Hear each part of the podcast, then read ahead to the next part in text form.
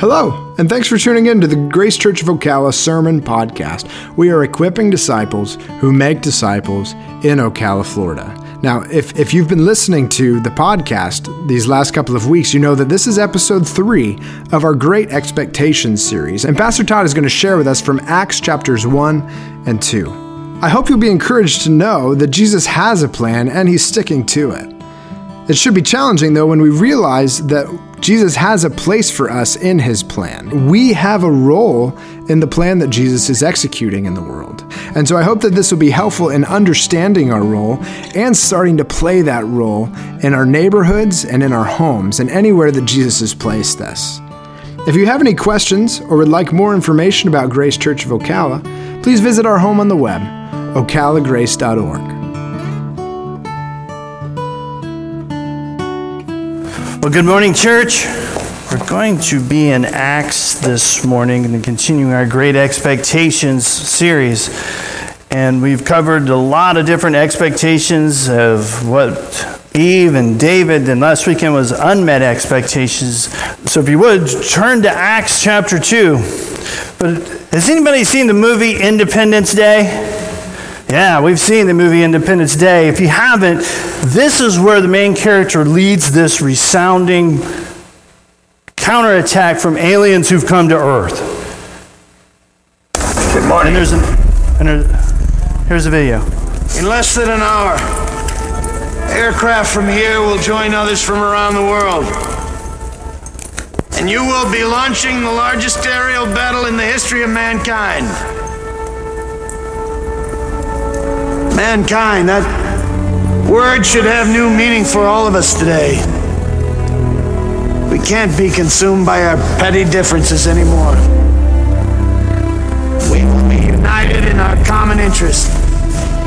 Perhaps it's fate that today is the 4th of July, and you will once again be fighting for our freedom.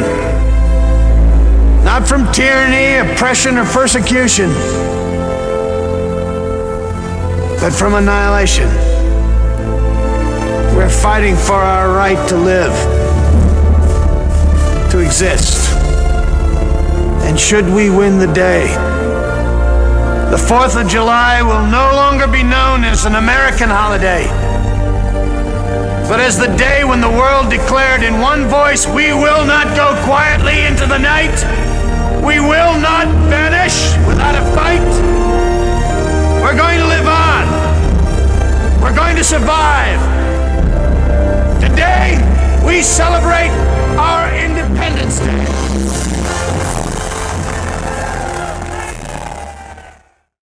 They want to celebrate their Independence Day on the 4th of July. Kind of makes sense, doesn't it? But if you look like the audience is mostly Americans, what are they thinking? But this is the 4th of July. We're supposed to have fireworks. This morning, God takes us on this journey where there's a holiday and God shows up. Because He said this won't be an Independence Day for Americans, it'll be where the world unites. And he casts a little bit of light onto the Independence Day that we think of. But by the, at the end of the movie, when they're victorious against the aliens, Independence Day then is renamed. This morning we had the same type of holiday that God shows up. And it's an unexpected gift that happens on this holiday. And my clicker's not working. So move with me to page 754 in your Bible, or Acts 1, chapter 1, verse 1. The king's promised gift. In the first book, O Theophilus, I have dealt with all Jesus began to do and teach until the day when he was taken up, after he had given commands through the Holy Spirit to the apostles whom he had chosen. He presented himself alive to them after his suffering by many proofs, appearing to them during 40 days and speaking about the kingdom of God. And while staying with them, he ordered them not to depart from Jerusalem, but to wait for the promise of the Father, which he said, You heard from me. For John baptized with water, but you will be baptized with the Holy Spirit not many days from now. So when they had come together, they asked him, Lord, will you at this time restore the kingdom to Israel? He said to them, It is not for you to know the times or seasons that the Father has fixed by his own authority, but you will receive power when the Holy Spirit has come upon you, and you will be my witnesses in Jerusalem and in all Judea and Samaria and to the ends of the earth. And when, they had said, when he had said these things as they were looking on, he was lifted up, and a cloud took him out of their sight. And while they were gazing into the heaven as he went, behold, two men stood by them in white robes, and he and said, Men of Galilee, why do you stand looking into the heaven? This Jesus, who was taken up from you into heaven will come in the same way as you saw him go into heaven. So, the king's promised gift. The context of Luke 1 1 through 4. Look what Luke has done. He says, Hey, I've written this book to you, Theophilus, and I've chronicled the life of Jesus, the promise, the prophecy about him, the promise about him, his birth, the genealogy, and by the way, the king promise. I've talked about his ministry, death, resurrection, and appearance to the, of Jesus with the apostles. Luke now relates in Acts the history of the Holy Spirit through those apostles. So Jesus is resurrected back from the dead, and post his resurrection, he spends 40 days with the disciples, telling them to stay in Jerusalem. Hey, and there's an unexpected gift coming a complete immersion in the third part of the Godhead the Holy Spirit. Now look at verse 5. The disciples have one quick question Lord, will you at this time restore the kingdom to Israel? Does anybody chuckle? Through our series, Luke has presented, hey, Jesus is the king. Jesus is the fulfillment of 1 Chronicles 17. And he's gone through the first four chapters of Luke. This is the king. This is the king. So he says, No, guys, I got something to do first. I got to go to the cross, be buried, and resurrect. So now he's uh, with them for 40 days, and he says, Hey, the promise is coming, the unexpected gift is coming. And they say, Pause. Hey, are you going to restore your kingdom today? They still don't get it. They still don't get it. Even at the beginning of the book of Acts, they don't get it. And I like Jesus' answer. It's not for you to know the time nor date. It's in the Heavenly Father's cal- uh, calendar, and you don't get a sneak peek. But you will receive power when the Holy Spirit comes upon you. Fellas, there's something I've been talking about that is coming. Why is the gift coming? So you will be my witnesses in Ocala, Marion County, Florida, and the rest of the world. So Jesus ascends back to heaven. Guys, I know you're wondering about this restored kingdom, but you have something big coming, and there's an unexpected gift coming, and it's going to blow your mind. I'm going to ascend to heaven now. So you imagine them standing there looking up. I, we all would too. You know, Frank, you were to ascend to heaven today. We'd all stand there and be like, whoa, that's legit. That's the coolest thing I've ever seen. So we'd be standing there like, whoa. So the messenger shows up and says, he's coming back in the same way. The first 11 verses of Acts is so dense, I could preach here for three weeks. But Jesus has come and he's promised to return. The good news of Jesus is his death, burial, resurrection, and promised return. So the gift is promised by the king. The king promises a gift. So the, the king's gift is going to arrive. Move to chapter 2. We'll pick up in chapter 2, verses 1 through 4. Chapter 2, verse 1. When the day of Pentecost arrived, they were all together in one place. And suddenly there came from heaven a sound like a mighty rushing wind, and it filled the entire house where they were sitting. And divided tongues as of fire appeared to them and rested on each of them. And they were all filled with the Holy Spirit and began to speak in their own and other tongues as the Spirit gave them utterance. So the king promises this gift. Now the promised gift is going to arrive. After Luke chronicles the replacement of Judas with Matthias, he goes straight to a Jewish holiday. Many of you may have heard of Pentecost this morning, but Pentecost existed a long time before Acts chapter 2. They're together for Independence Day, so to speak. An unexpected gift on a holiday. That's why we read Exodus 19 this morning. They're there celebrating when God gave the law to Moses. And how did that look like? Thunder, lightning, the mountain is on fire, trumpet blast. It looks like a mountain with a fire coming, with the smoke coming out of a kiln. When God shows up, it's a big deal. When God gave the law, it was a big, monstrous deal. If you were a people that were just been rescued from Egypt and you're at the base of this mountain and you're just identified as a group of people for the very first time, and God says, Hey, I want you to follow me, and here's how. Here's how you have a relationship with me, and by the way, I'm going to catch a mountain on fire. You're like, Woo, that's worth celebrating. We'll call that Pentecost. Pent 5. Pentateuch. Give me another the Pentateuch. When is Pentecost celebrated in the Jewish calendar? 50 days after Passover. What had just happened at Passover? For these people at Acts 2, Jesus had died. So he was there 40 days. Hey, I'm alive, I'm alive. We don't believe you. Thomas says, Where's my finger? Okay, so he does all that. So they're there at Pentecost. You did Passover. Okay, but then you do Pentecost. That's where we became a people. That's our independence. Woo, yeah, and that's where God spoke to us and caught a mountain on fire. We don't have anything like that in our American lore. It'd be really pretty cool if George Washington didn't have wooden teeth, but man, he caught a mountain on fire. So they're there celebrating Exodus 19, the giving of the law.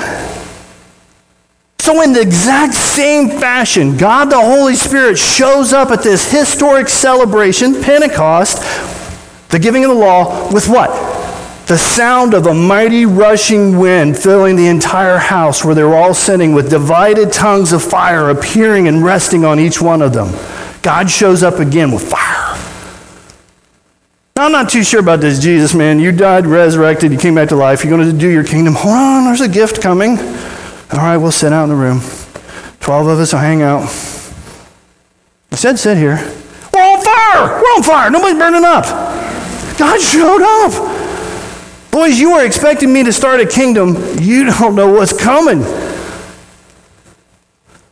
So, God, the Holy Spirit, fills them, and then they get to unwrap this gift. The king promises a gift, the gift arrives, and then they get to unwrap it. Look at verse 5.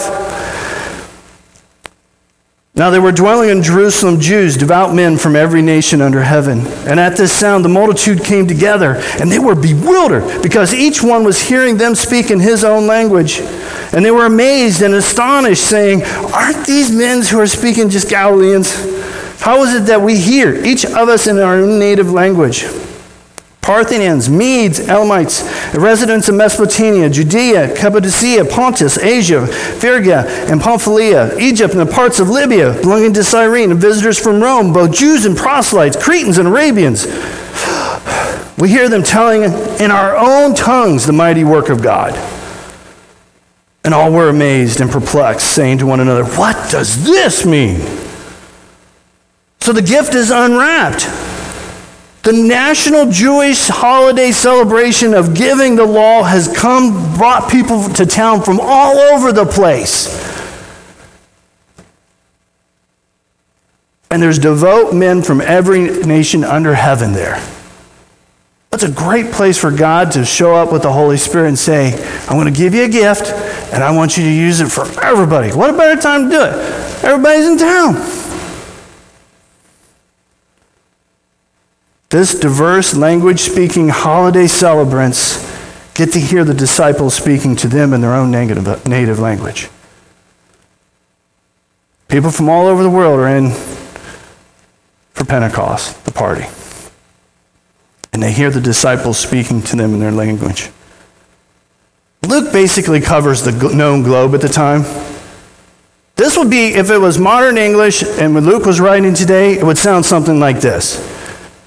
Those who were there to celebrate Pentecost could understand their language in Mandarin Chinese, Spanish, English, Hindu, Arabic, Portuguese, Bengali, Russian, Japanese, and Punjabi, the top 10 languages of the world. There's Peter speaking Punjabi. That's where they're like amazed. It'd be like me speaking in Hebrew. I never did quite get it. It would be a miracle, a work of God, the Holy Spirit, if I all of a sudden spoke Hebrew. Here are these fishermen speaking in these languages the which people can understand. The gift is unwrapped. The boys use it. Why? So each recipient could hear the mighty works of God in their own tongue. I love the Bible because then they ask the obvious question in verse 12 What does this mean?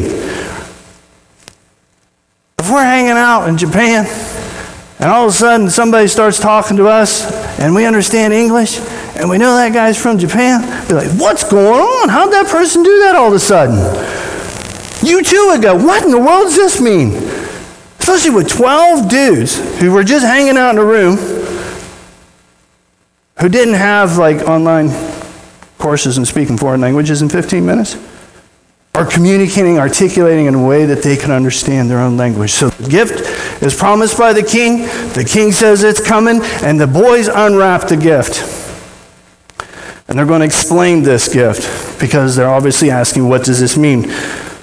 Verse 14, but Peter, standing the, with the eleven, lifted up his voice and addressed them Men of Judea and all who dwell in Jerusalem, let this be known to you, and give ear to my words.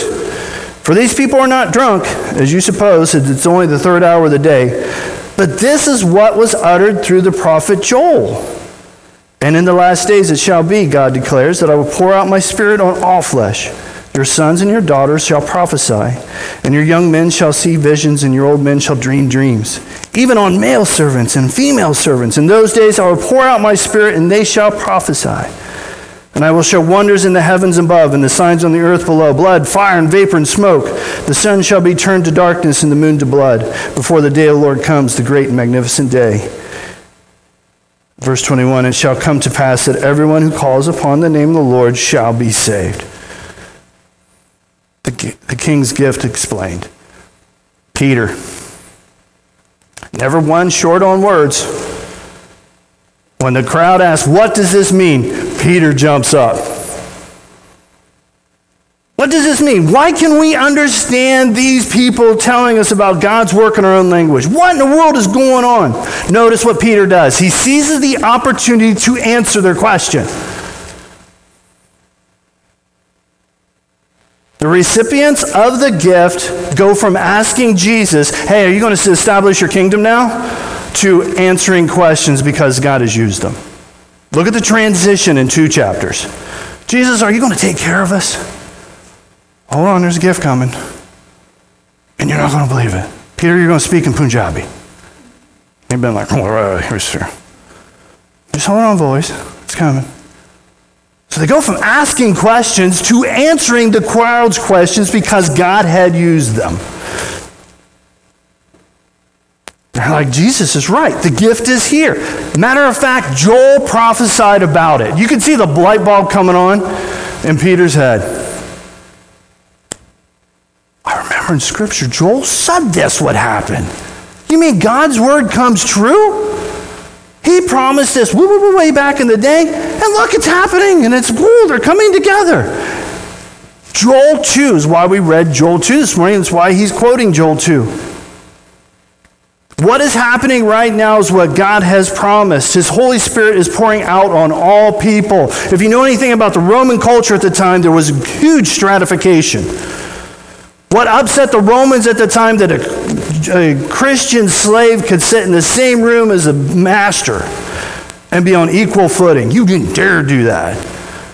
Joel says all people who receive Jesus Christ and re- receive this gift, then unwrap it, will receive it.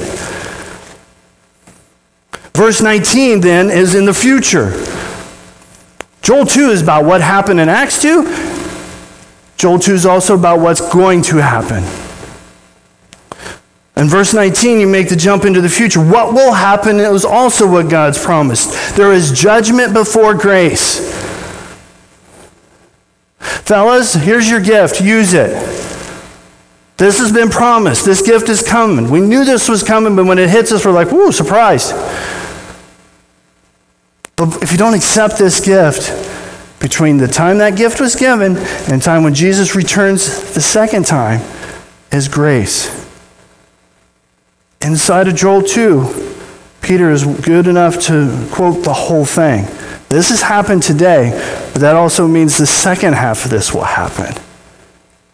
We know in Revelation that these things do happen. Grace precedes judgment.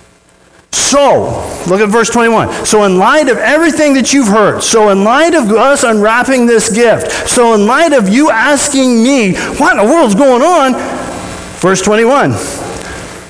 And it came to pass that everyone who calls upon the name of the Lord shall be saved. In light of the gift, in light of what you've experienced with your own ears, in light of watching Peter speak Punjabi, fellas, this is it. Be saved. Be rescued from sin. So the king has promised it. The gift. The gift is sent. The boys unwrap the gift. They explained it, the gift. And now they're going to explain the king. Look at verse 22.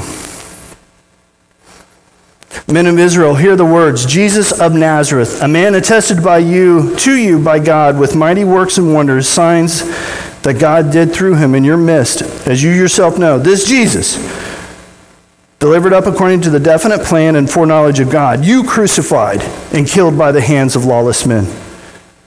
God raised him up, loosing the pains of death, because it was not possible for him to be held by it. For David says concerning of him, I saw the Lord always before me, for he is at my right hand that I may not be shaken.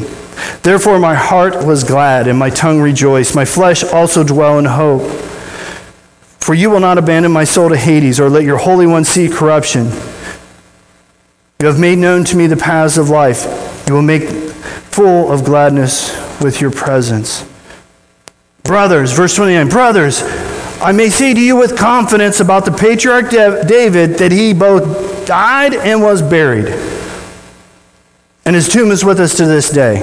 But being therefore a prophet and knowing that God had sworn with an oath to him that he would set one of his descendants on his throne, he foresaw and spoke with, about the resurrection of Christ, that he was not abandoned to Hades, nor did his flesh see corruptions. This Jesus God raised up.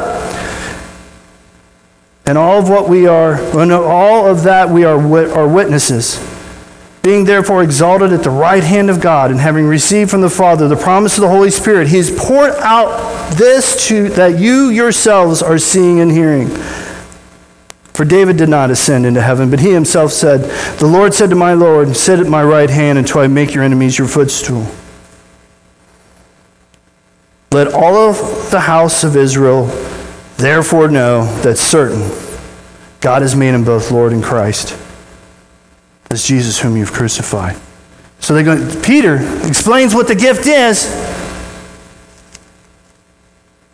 Then he's going to explain the gift giver. Peter, never shy of sharing his mind, goes from explaining the current work of the Holy Spirit, right there where they're at, through the gifts that they had been given, to the work that Jesus had done how many days before? 150 days. This is fresh news. This isn't even on the fourth page of the Ocala Press yet. Guys, this is recent history. Peter's, oh my goodness, this is this Holy Spirit. Let me explain that to you. And while I'm at it, this happened to Jesus just a few weeks ago.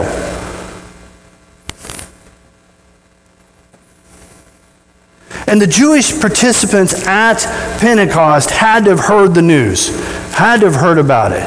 Because Jesus brought thousands around himself. And by the way, what was the title above his head when he was crucified? King of the Jews. God's long love story from Genesis to Revelation is all about taking horror stories and redeeming them. The horror story is just a few weeks ago, you all killed him. He rose from the dead. He said there was a gift. I just explained that to you. And by the way, I was an eyewitness, Peter adds in there for a little effort.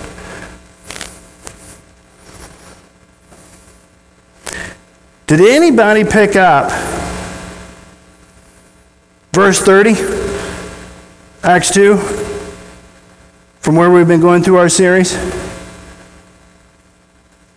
Being therefore a prophet, knowing that God had sworn with an oath to him that he would what? Set a descendant on his throne. Peter puts that back in there. We wanted this king to establish this before he ascended, and we just saw it. It was actually pretty cool. But we asked him if he was going to be that king. They still acknowledge it as king. Oh, wow, this also connects with the king being this, and he's sending this gift, and he's promised to come back. And I know he just told me. So Peter is connecting that head crushing mighty king that we've been studying about. On Pentecost, the Jewish holiday to celebrate the mountain catching on fire, people from all over the world there are here in their own native tongue so they could understand Peter. A man that was joined by just 11 others as eyewitnesses to the Jesus story to explain why the gifts had been there.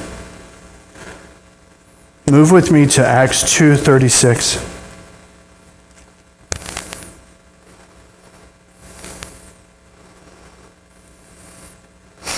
Let all the house of Israel therefore know for certain.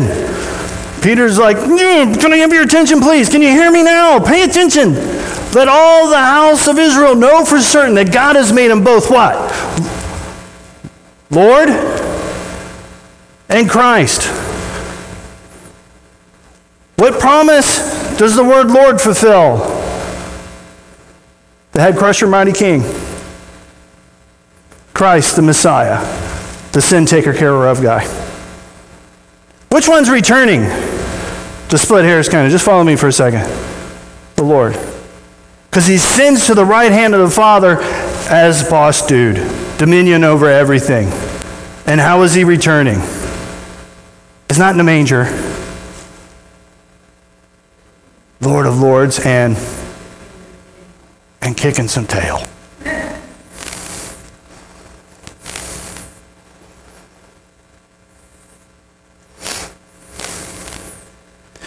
The king's gift is accepted.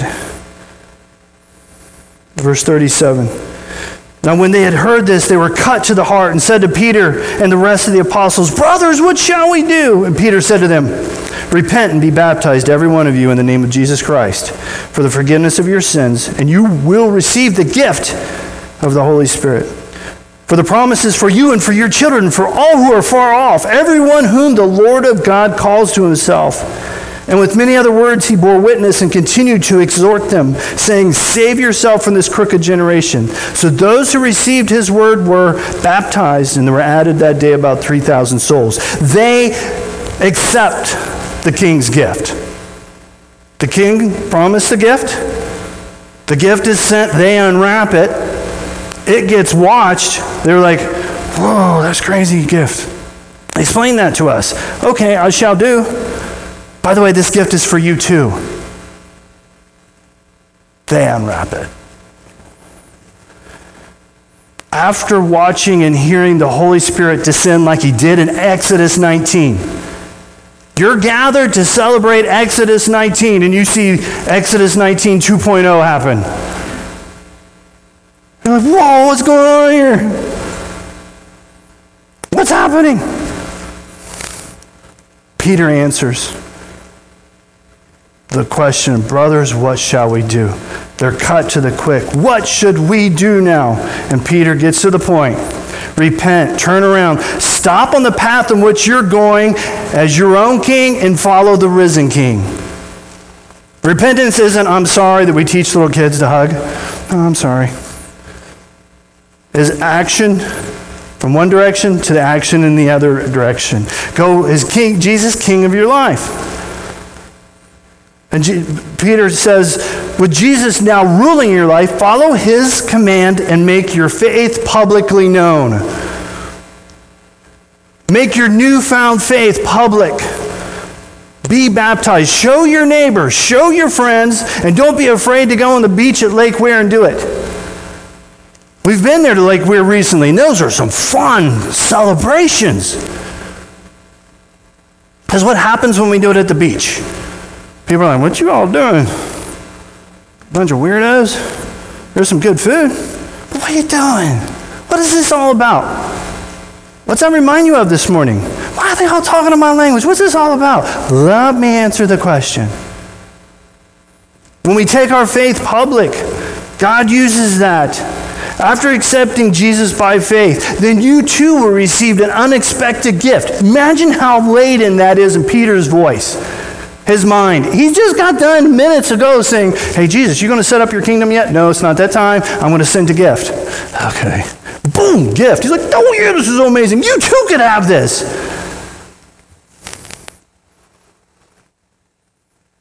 So they Peter says, Hey, Jesus promised us this stuff too. We listened to the guy, we chose to follow him, and we watched him go back to heaven.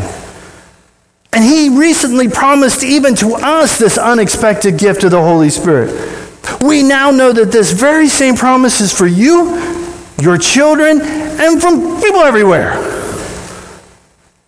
So those who accepted, those who received that, those who believed it, those who decided to unwrap that gift from Jesus was how many? At the end of verse 41. Three large.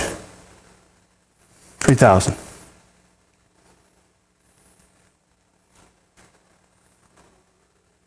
What's the great crescendo of the story? Is it Peter speaking Punjabi? What's the, what's, what's, what's, what's the good thing? What's happened here in two chapters? Even run on sentence Luke takes two, two chapters, but it's condensed. Guys, here's a gift. Boom.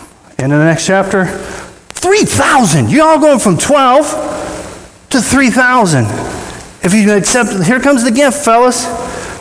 Here comes the gift, ladies. 3,000 accept the gift. The unexpected gift of the Holy Spirit comes on Pentecost celebration day of Exodus 19. It was such a big deal that it's gone historically in our minds from Pentecost celebrating Exodus 19. The wow, that's when the Holy Spirit showed up. What were the participants in the story? The disciples. Hold on, guys. Hold on, guys. I know.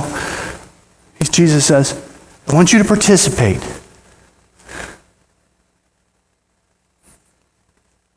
We like gifts. And we like knowing what our, uh, our own spiritual gift is. What if we just sit on it? What if, okay, Peter and the guys are sitting up there and the Holy Spirit lands, everybody's on fire, not burning up. It's really weird. And they're like, hey, I'm speaking Punjabi. Well, I'm speaking Russian. You're cool. Practice. Go. Let me hear it, Frank. And Frank all of a sudden starts going Portuguese. And we're sitting around the room, we're patting each other on the back saying, You want to hear something cool? Go, Joan. You do French. And we just sit there. And we gather once a week to say, How's French lessons going? I'm getting better. I think I'll be able to get to France in two months. God gave me a special gift with Russian, German. And they just sat there. And it was a really good huddle because they went back and reviewed all the scriptures of Joel to tell them about it. And they parsed Joel out over and over again. They memorized Joel. Yep, this is going to happen. And they just sat in that room. What would the end of the story have been? Catastrophic, wasn't it? But we'd love to do that in church. Here's my gift. Let me practice on Sunday. I'm really good at it. We'll even memorize Matthew 28, 18 through 20. I ain't going to my world. I ain't making no disciple, but I'm practicing my gift. And I'm good at it. I even memorized it. Did God, God, look at this. God gave them the gift to gift to other people. The big idea this morning is Jesus' expectation is us using our gift to go and make disciples. The, whatever spiritual gift you've been going, you, you, you have. That's why we read Romans 12 this morning. It's one of the lists, so you can go through and see which one do I have. What's Jesus' great expectation? When Jesus told the boys, hold on a second, I'm not going to be king yet, but I got a gift coming, what did you think expected? Oh, you're not going to believe it, fellas. 3,000 people. What's this? What, it's the same thing. The same God who landed on Exodus 19 on Mount Sinai and caught the thing on fire is the same God who showed up at Pentecost while they're celebrating the giving of the law, is the same God that you accept Jesus Christ today. That's the same powerful God that said, Let there be light. Let the mountain catch on fire. Let him speak Punjabi.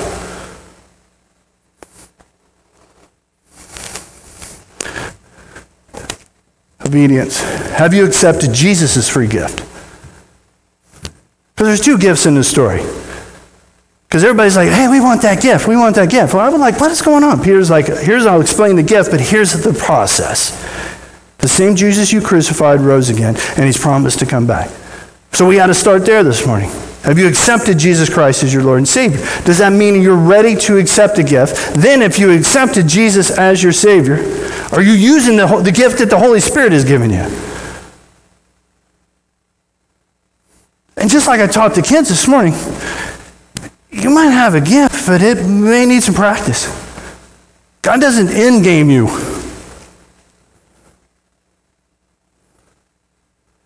You might have the gift of mercy, but you're going to have to be merciful. And how do you do that in a closed room in a cubicle all by yourself? You're going to have to practice. You might have to gift of giving, of mercy, of painting the kid nation.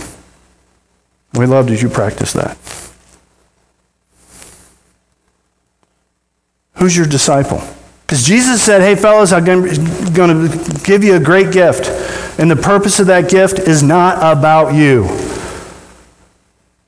This following Jesus business really isn't about you the more mature you get.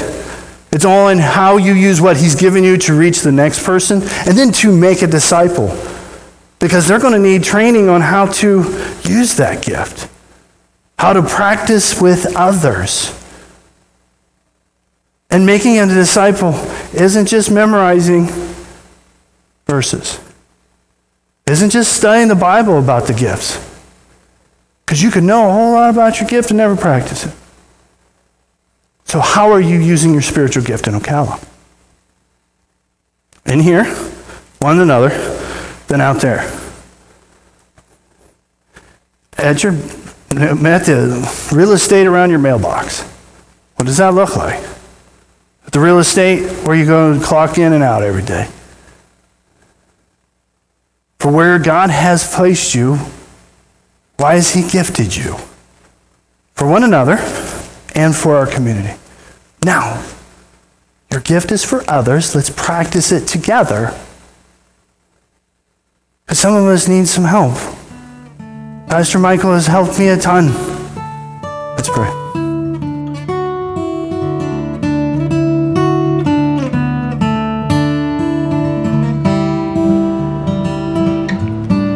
Thanks again for listening. If you have any questions or would like more information about Grace Church of Ocala or the sermon you just heard, please visit our home on the web, ocalagrace.org.